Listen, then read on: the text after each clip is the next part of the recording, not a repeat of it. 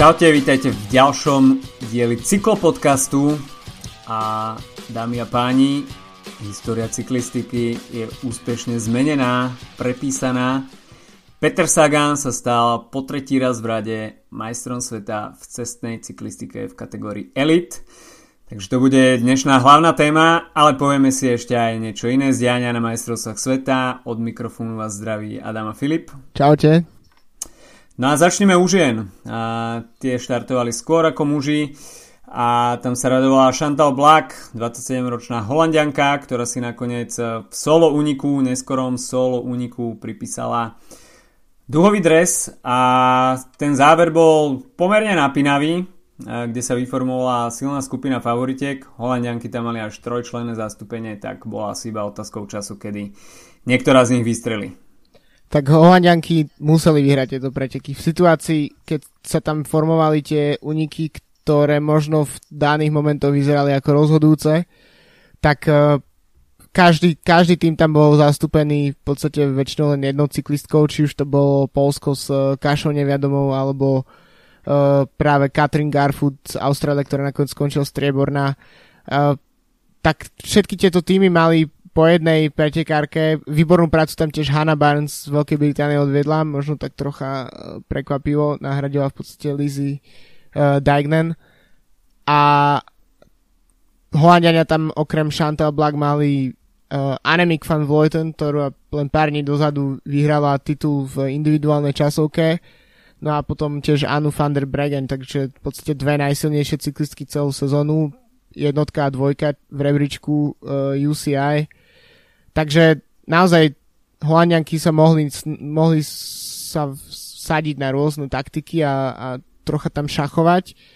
Uh, v podstate v moment, ktorý si ty, posud, uh, ktorý si ty spomenul, tak to bola, to bola situácia, keď sa fakt vyformovala taká silná skupina uh, niekoľko desiatok kilometrov pred cieľom, ktorá vyzerala, že sa udrží, pretože tam bola Pauline uh, Ferrand Prevod, bývalá majsterka sveta, boli tam spomínané tri holandianky, bola tam uh, uh, Hannah Barnes UK, takisto uh, uh, už neviem, kto tam ešte bol, každopádne bola fakt uh, silná z takých tých naozajstných favoritiek, tam chýbala možno len Marian Vos a Corinne Rivera zo Spojených štátov a práve Spojené štáty uh, stiahli v podstate ten, ten, uh, ten jeden z tých únikov keď naozaj sa snažili uh, tam dotiahnuť uh, Corin Rivera späť.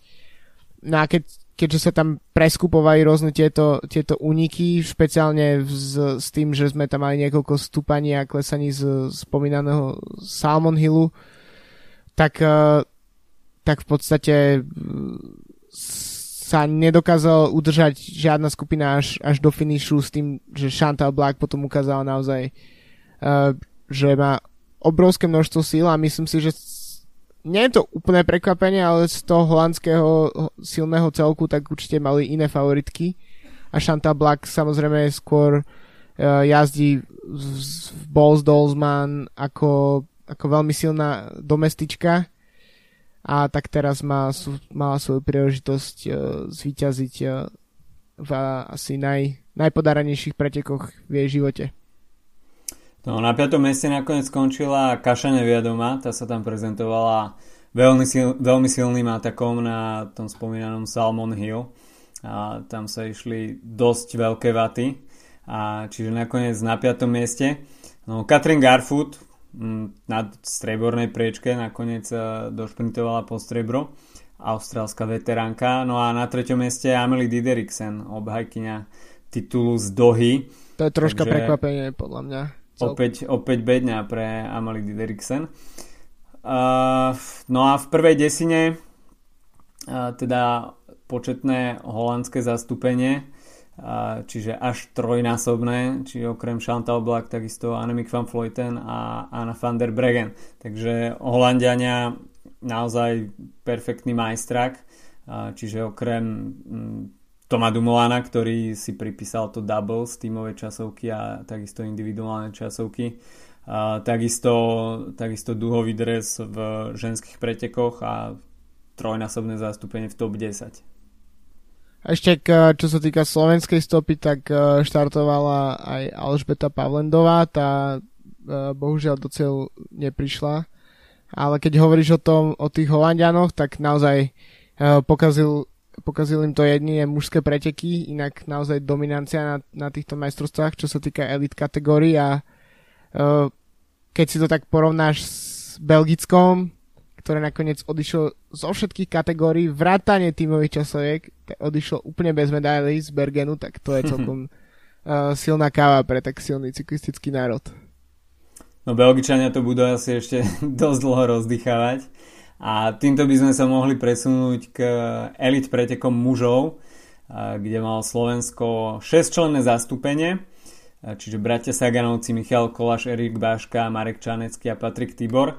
A hlavne poslední dva menovaní mali za úlohu byť pri chalanoch e, čo najdlhšie v tom úvode pretekov. A potom e, to mali prebrať borci z e, Bory Hansgrohe. No, Holandiania nastúpili s veľmi silnou zostavou, tu sme si už viackrát uh, hovorili v preview pred samotným majstrákom. A Veľmi dobre sa tam prezentovala takisto česká reprezentácia, ktorá možno tak trochu prekvapivo ťahala ten peloton z úvodu, keď sa do úniku dostala početná skupina menej významných cyklistov a asi najvýznamnejšie meno tam bol Andrej Amador drese Kostariky, ale dostali naozaj dosť veľký časový priestor, tam mali nejak 10 minút, tak sa mi zdá v maxime. Takže na úvod to bolo naozaj také skôr exibičné tempo a skôr sa chodilo na toaletu, ako, ako by sa šlapalo do pedálov.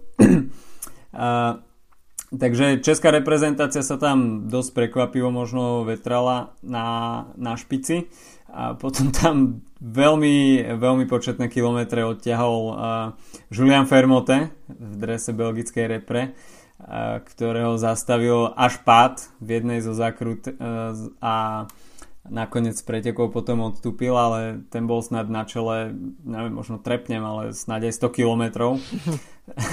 Takže e, potvrdil, potvrdil svoju rolu, e, na ktorú je zvyknutý v Quickstepe.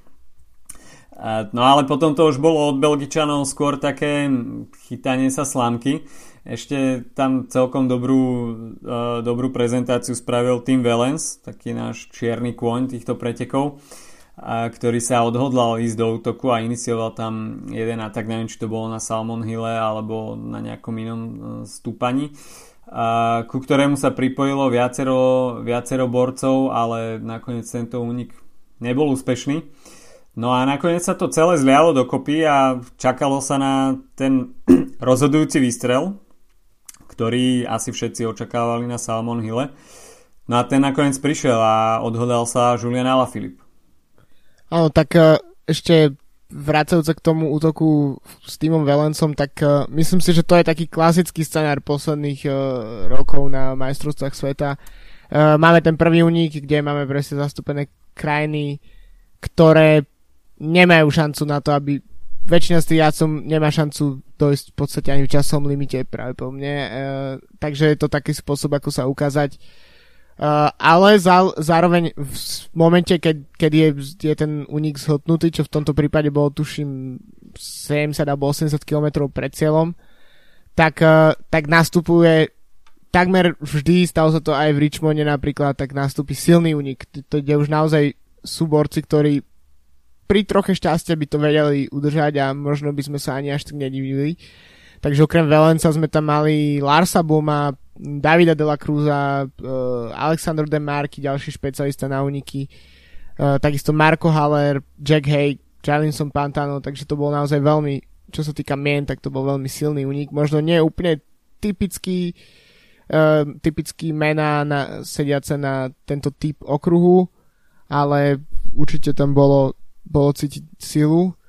No ale potom samozrejme Julian Alaphilippe, ako si spomínal, tak e, to bola situácia, ktorá už myslím si, že mohla vyústiť v, v medailu, ale nakoniec uh, sme boli svetkami, teoreticky, aj keď sme to až tak nevideli.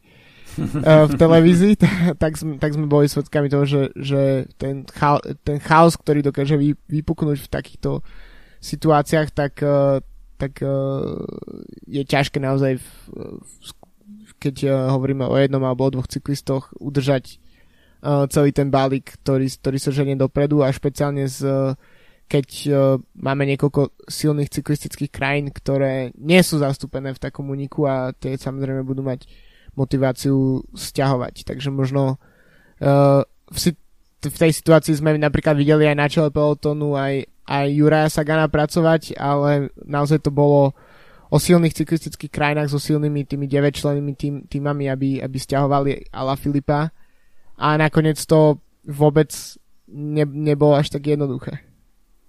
No, Julian Alaphilippe tam naozaj vyštartoval a vyzeral veľ, byť veľmi silný, to si ako nebudeme klamať. Tam, uh, hoci Salmon Hill vyústil 10 km pred cieľom a do cieľa to bolo naozaj ešte ďaleko, oveľa ďalej ako to bolo v Richmonde, keď sa otrhol Peter Sagan, tam to bolo nejakých 2500 metrov asi iba alebo niečo viac, uh, tak teraz to bolo 10 km, takže to je naozaj dosť dlhá vzdialenosť na solo únik. Pripojil sa tam k nemu Gianni Moscon, ktorý nakoniec bol, bol diskvalifikovaný, ale táto dvojica naozaj vyzerala byť veľmi silná a s prihliadnutím na tú diskvalifikáciu Gianniho Moscona, tak buďme radi, že, že to nedotiahla táto vedúca dvojica do cieľa, pretože v prípade, že by Gianni Moscon vyhral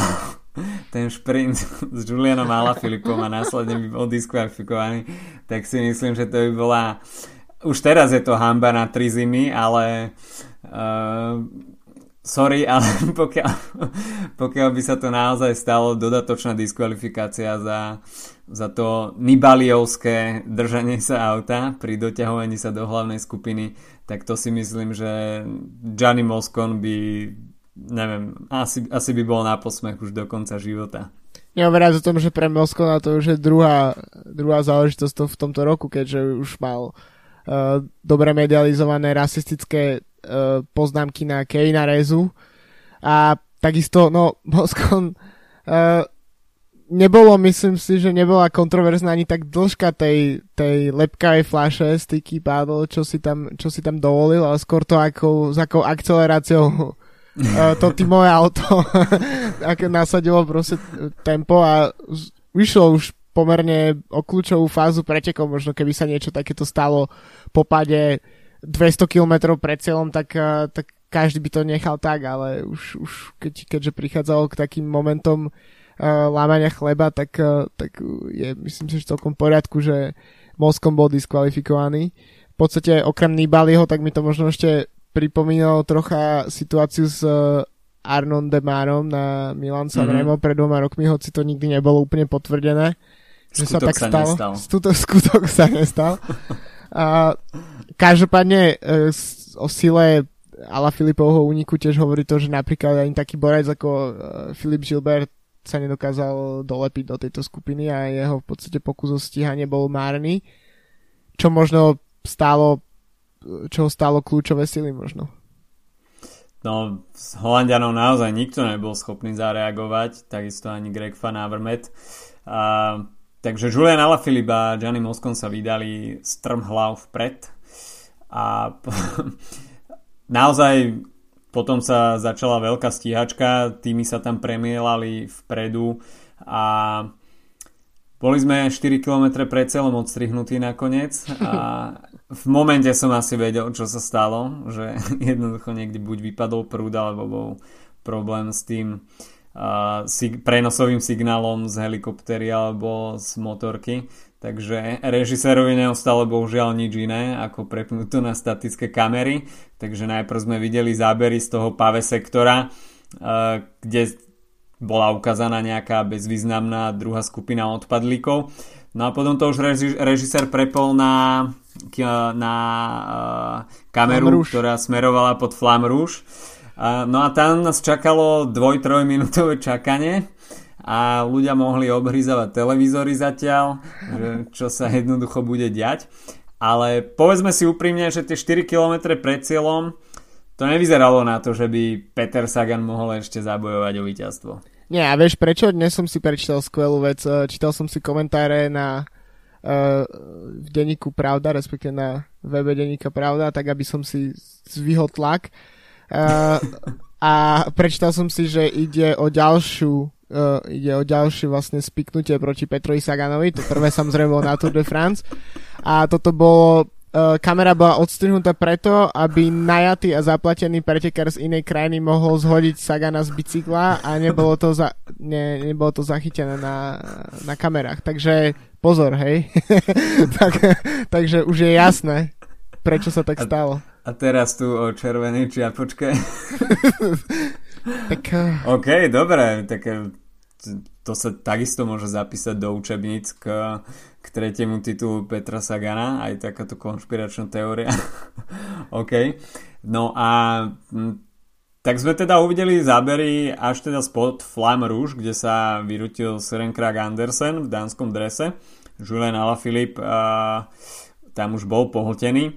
No a začal sa teda boj o tie posledné dve kľúčové zákruty. A prvej figúry si to tam zobral Mateo Trentin, ktorý tam naozaj uh, s prihľadnutím na to, že skončil na konečnom štvrtom mieste, tak to je doslova neuveriteľné, pretože tam bol snáď od 700-800 metrov na čele a dá sa povedať, že už tam šprintoval a nakoniec v úplne perfektnej pozícii sa tam ocitol Peter Sagan na tretej pozícii Uh, za na kolese Alexander Kristofa, takže asi nič lepšie si prijať nemohol. Uh, no a na zadnom kolese Petra Sagana vyzeral takisto v dobrej pozícii Zdenek Štýbar, nakoniec tam tú pozíciu neudržal a niekto ho tam privrel, uh, takže možno trošku smoli pre Zdenka Štýbara.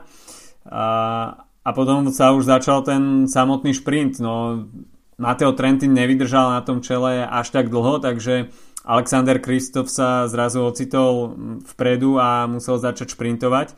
Takže Peter Sagan nasal Alexander Kristofa a na tých posledných 100 metroch uh, mu ostalo teda viacej síl. Uh, takže Peter Sagan ťažil z tej, z tej výbornej pozície a ostatní jazdci naozaj nemali nárok, pretože už tretí Michael Matthews bol uh, mal meter, dva, možno aj tri manko na, na túto dvojicu, takže mm, tam bolo naozaj jednoznačne, jednoznačne vidno, že Kristova Sagan sú v tom závere najsilnejší. Tak to je podľa mňa aj umenie toho šprintu, že Sagan možno nemusel byť najrychlejší a podľa mňa Kristov jednoznačne vyzeral ako najrychlejší muž týchto pretekov, ale spôsob, akým, akým sa dokáže pozične pripraviť na ten šprint uh, a to načasovanie, kedy vyraziť a potom ešte aj uh, ten hod bicyklom v, poslednom, v, v posledných centimetroch, tak uh, to, je, to je niečo, čo robí z, z Osagana vlastne konkurencieschopného v, v takýchto šprintoch, že možno to nie je uh, o tej o tej najvyššej rýchlosti, ale presne o to, že, že všetky tieto veci, keď, keď, keď zasadí, keď sa ako keby stretnú a všetko správne uh, vo výsledku sa stretne, tak, uh, tak to dopadne takto. Bolo, dopadlo to tak v, uh, v dohe, dopadlo to tak aj teraz. Takže uh, myslím si, že to, je, to z neho robí skutočne šampióna. A ďalšia vec je to, že máme možnosť sa tretíkrát po sebe radovať z titulu majstra sveta, ale v podstate sú to tri totálne odlišné víťazstva. Možno, možno tie šprinty sú, sú svojím spôsobom podobné, ale, ale celá tá situácia, ktorá sa odvíjala v, v daných pretekoch, tak, eh, tak ukazuje tu tiež tú, uh, tú verzatilitu Sagana.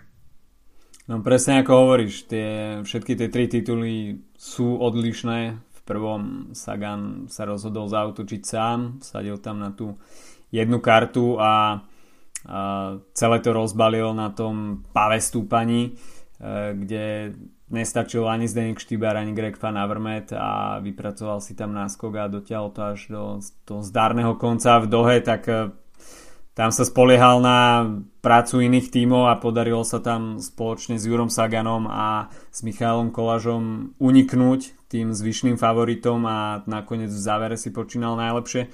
No a tento raz to bolo také, ako hovoril sám Peťo Sagan, najvydrenejšie a 5 km pred cieľom ani on sám neveril, že ešte bude môcť šprintovať o víťazstvo. Takže nakoniec ten záver bol taký na náhodu, ale nakoniec si našiel to správne zadné koleso supera a dokázal byť na páske prvý.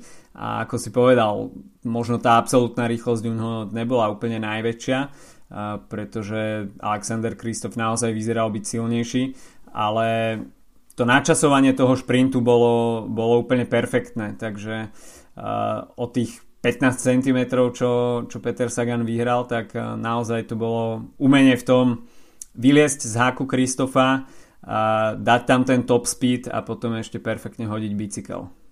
Inak uh, rešpekt aj pre Kristofa, musíme povedať, pretože uh, myslím si, že udržať sa v, pri všetkých uh, tých uh, stúpaniach, hoci nie, nie skutočných kopcoch, ale jednoducho stúpanie a klesanie tam je.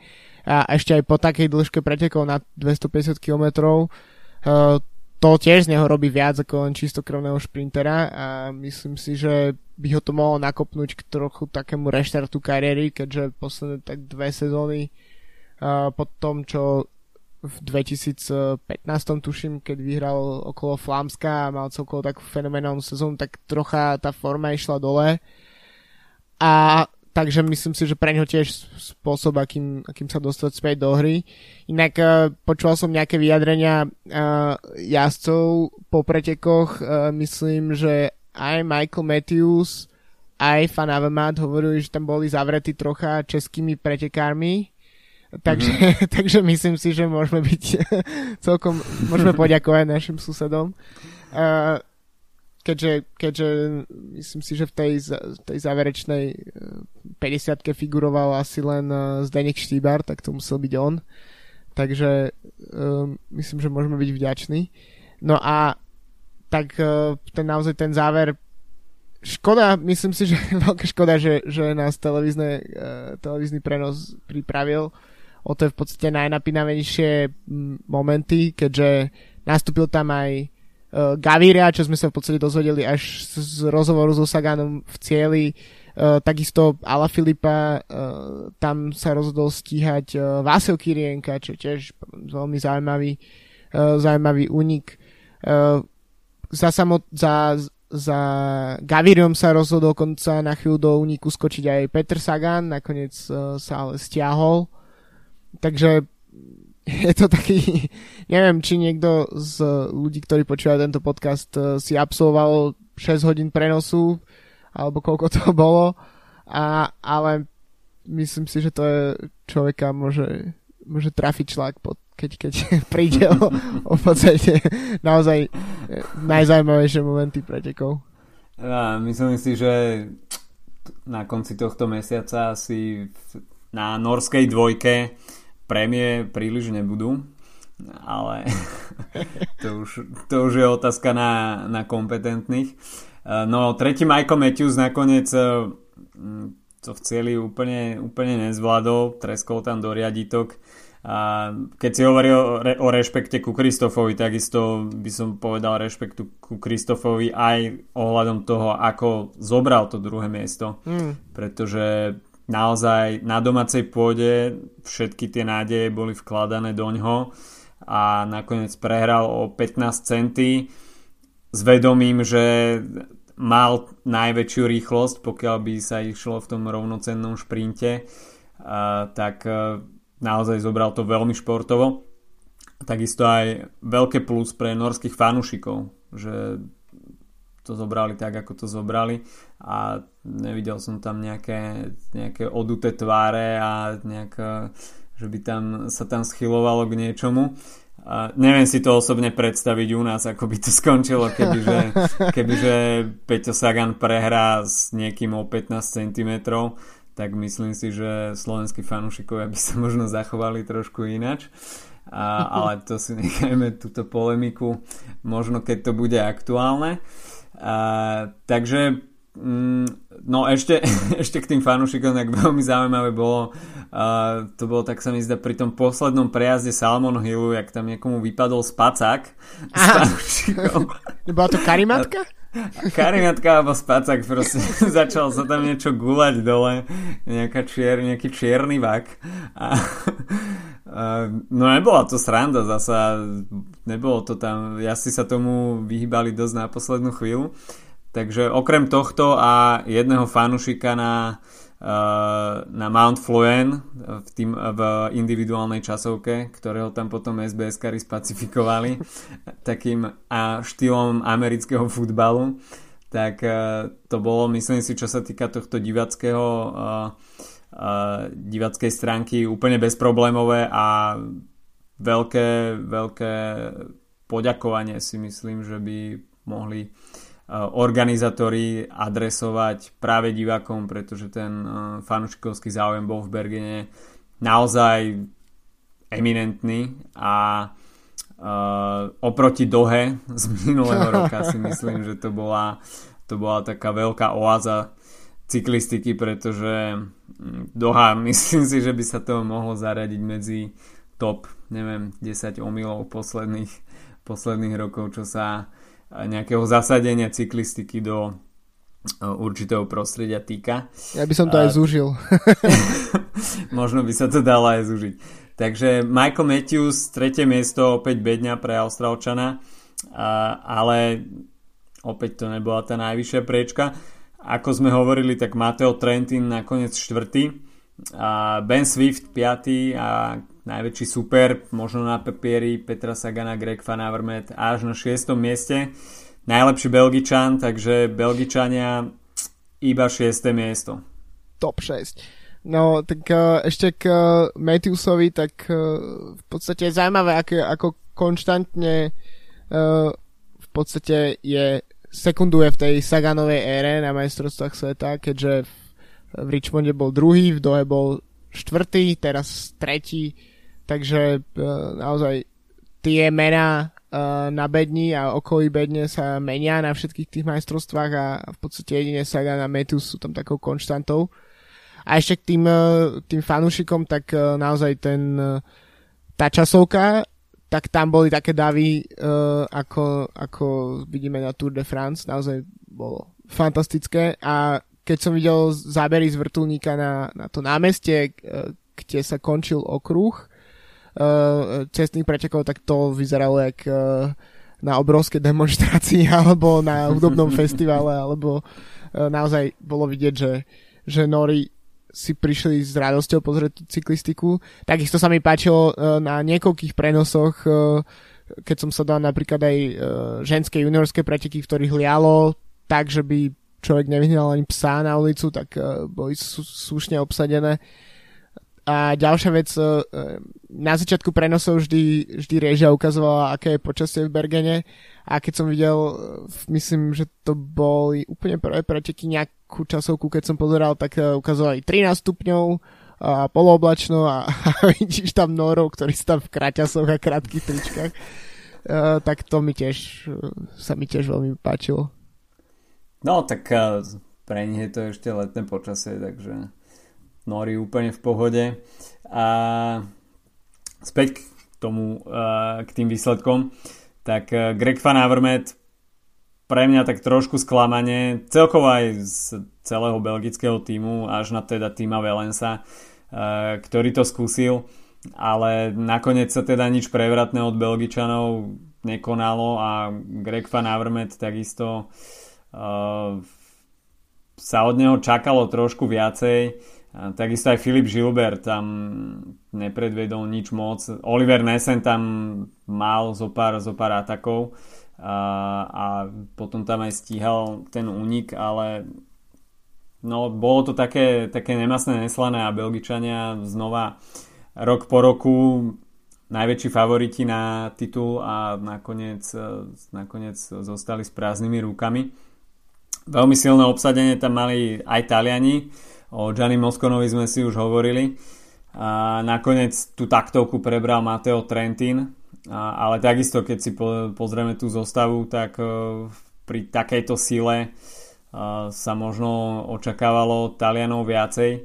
A Francúzi, tak nakoniec uh, tam bol jasným lídrom Julian Alaphilippe, ten si svoju úlohu splnil, myslím si, že sa nemá za, za nič hambiť a v podstate v tom závere on spravil tie preteky a keď si budeme, keď budeme spomínať na Bergen a vybaví sa nám ten scenár tých pretekov, tak Julian, Julian Alaphilippe tam bude uh, naozaj zapísaný. A ten jeho atak spestril, spestril ten možno trošku nudný priebeh tých pretekov, neboli to zase nejaké, nejaké extra zaujímavé preteky, ono je jasné, že ten scenár je dopredu kvázi napísaný, že ako si hovoril, unikne tam nejaká 10-15 členná skupina no-name cyklistov, ktorých možno doplní nejaké jedne, jedno väčšie meno z nejakého menšieho uh, reprezentačného týmu a potom sa až začnú tvoriť nejaké významnejšie úniky s nejakými väčšími menami. A, ale tento raz to bolo naozaj na tom Salmon Hille pokope a osobne som očakával útok od, e, od viacerých ľudí, nielen že Julian Alaphilippe k nemu sa pridať Gianni Moscon. Myslel som si, že Belgičania tam naozaj budú schopní niekoho vyslať, ale absolútne, absolútne sa nechytili tejto možnosti. Uh, takže ten priebeh e, toho samotného záveru nebol až tak dramatický. Možno by sme hovorili ináč, pokiaľ by sme naozaj tie 4 km videli live, že by to bolo okorenené. A, ale takto to bolo také nemastné, neslané. Na druhej strane treba povedať, že preteky sa išli v naozaj vysokom tempe. Takže z takéhoto pekelného tempa je ťažké nastúpiť si, takže tam naozaj Julian Alaphilippe nechal všetky sily a ten, kto aspoň trošku si chcel nechať otvorené tie zadné vrátka, tak uh, nemohol tými silami úplne plýtvať. Nakoniec aj Michael Matthews sa v cieli vyjadril, že uh, minul dosť veľa síl na, uh, na stiahovanie tých nástupov, že pokiaľ by nestiahoval tie nástupy ostatných a šetril sily, tak možno by mal v tom závere viacej energie. Takže možno, možno aj toto zohralo určitú, určitú rolu, že mm, tí jazdci chceli čakať až do samotného záveru a príliš tomu Salmon Hillu neverili, pretože naozaj tých 10 km je dosť veľká štreka a, a povedzme si úprimne, po 160 km zase nie je úplne jednoduché mm, potiahnuť tých 10 km až do cieľa. Nie, no tak uh, myslím, že ten, to umiestnenie toho kopca bolo také, že bola to taká neznáma, pretože 10 km je dosť na to, aby, aby bol stiahnutý unik, e, aby, aby tam si jazdci, ktorí budú dropnutí, tak uh, dobehli, čo sme videli aj vlastne aj vo výsledku, že sme mali šprint uh, nejakej skupiny v cieli. Uh, takže možno, no, keby sa finišovalo na, na Salmon Hille, tak by, tak by tie preteky vyzerali úplne inak a, a skôr by to pripomínalo možno nejaký ardenský finish. Ale t- takto to je, no. Uvidíme, ak, ako bude, uh, ako bude ten profil, ako zahra do karet ten, ten profil cyklistom budúci rok v Innsbrucku, pre, pretože uh, myslím, že to bude trocha uh, nabúranie takého toho ako keby uh, toho, že, že v podstate majstrovstvá sveta sú ako keby jedným, jedným, jednou z klasík, uh, pretože tam vidíme také, také osadenstvo vo finiše, ako, ako zvykneme vy, vydať na jarných klasikách, tak uh, budúci rok sa to asi, asi nejak zmení. Hoci nemyslím si, že uh, aj keď uh, organizátori v Innsbrucku už zverejnili uh, profil nemyslím si, že to bude úplne trať, ktorá automaticky teraz bude hrať do karát uh, jazdcom ako je Chris Froome, ale nejakým skôr takým uh, Valverde, ak sa dá dokopy, tak myslím si, že budúci rok je jeho príležitosť na konečne ja si získať myslím, že dres. budúci rok to bude iba o Valverdem. A myslím si, že Alejandro Valverde si musí už medliť ruky a po zverejnení toho profilu myslím si, že už spriada plány, že ako sa čo najlepšie pripraviť do Innsbrucku a pokiaľ to nevíde budúci rok v Innsbrucku, tak uh, Alejandro Valverde ostane asi väčšine druhý a tretí na majstrovstvách sveta. A, ale nepredbiehajme, to nás čaká až budúci rok. A, ale Alejandro Valverde budúci rok naozaj s veľkou možnosťou na zisk duhového dresu. Čo by si za tie výkony, dlhoročné výkony na majstrovstvách sveta naozaj zaslúžil. No možno keď sa pozrieme ešte na výsledkovú listinu, tak uh, veľký prepadák od holandskej repre a naozaj najvyššie Niky Terpstra až na 24. mieste. A Lars Boms tam bol v úniku, takže zase nebolo to, nebolo to úplne anonimné preteky od Holandianov. A, ale Niky Terpstra až na 24. mieste myslím si, že Holandiania mali asi trošku vyššie ambície. Vpredu tam bol ešte vidieť aj Tom Dumoulin, ako stiahuje ten únik, ale naozaj od Holandianov po tých výkonoch, čo sme videli v tých iných disciplínach, tak myslím si, že toto asi bude sklamanie. Asi áno, tak uh, neviem, myslím si, že Dumoulin bol postavený do pozície favorita možno tak trochu náhodou. Uh, vieme, že dokáže zajazdiť solidne aj v jednodňových pretekoch, ako napríklad na Strade Bianche a podobne, ale uh, myslím si, že jeho, jeho že bol tak koncentrovaný na ten jeden cieľ, ktorým bola tá časovka, že po tímovej a individuálnej časovke jednoznač- jednoznačne už podľa mňa uh, možno jednak tam neboli nohy a tiež uh, aj keď sa mohol, mohol v rozhovore po tom titule hovoriť o tom, že jeho sezóna sa ešte nekončí a že ešte chce zajazdiť niečo v cestných pretekoch, tak si myslím, že už tá že tam ani hlava už tam asi nebola na to, aby, aby naozaj sa pustil potom bez hlavo do, do šprintu s 20 jazdcami, na ktorých by nemal. Jednoducho, keď tam vidíš Sagana, Matthewsa, Kristofa, Fanamata, Kaviru Albasiniho, tak e, to nie je, to nie je skupina ľudí, s ktorou Dumoulin vyhráva.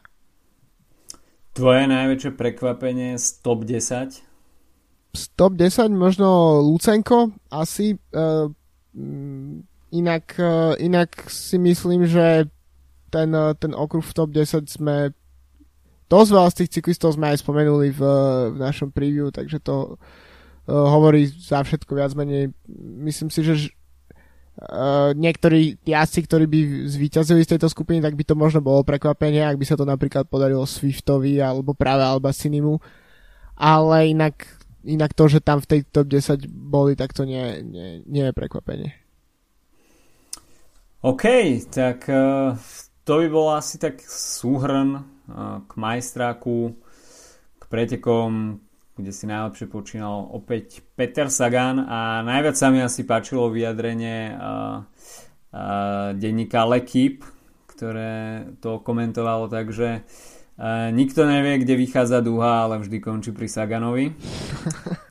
Takže dúfajme, že to nebola posledná uh, duhová radosť u Petra Sagana a po tej ročnej pauze, ktorá nás asi čaká v Innsbrucku, uh, tak uh, že opäť v Yorkshire to rozbali naplno a uvidíme nejaký uh, ďalší prepis histórie kde sa osamostatní s napríklad štyrmi duhovými dresmi, takže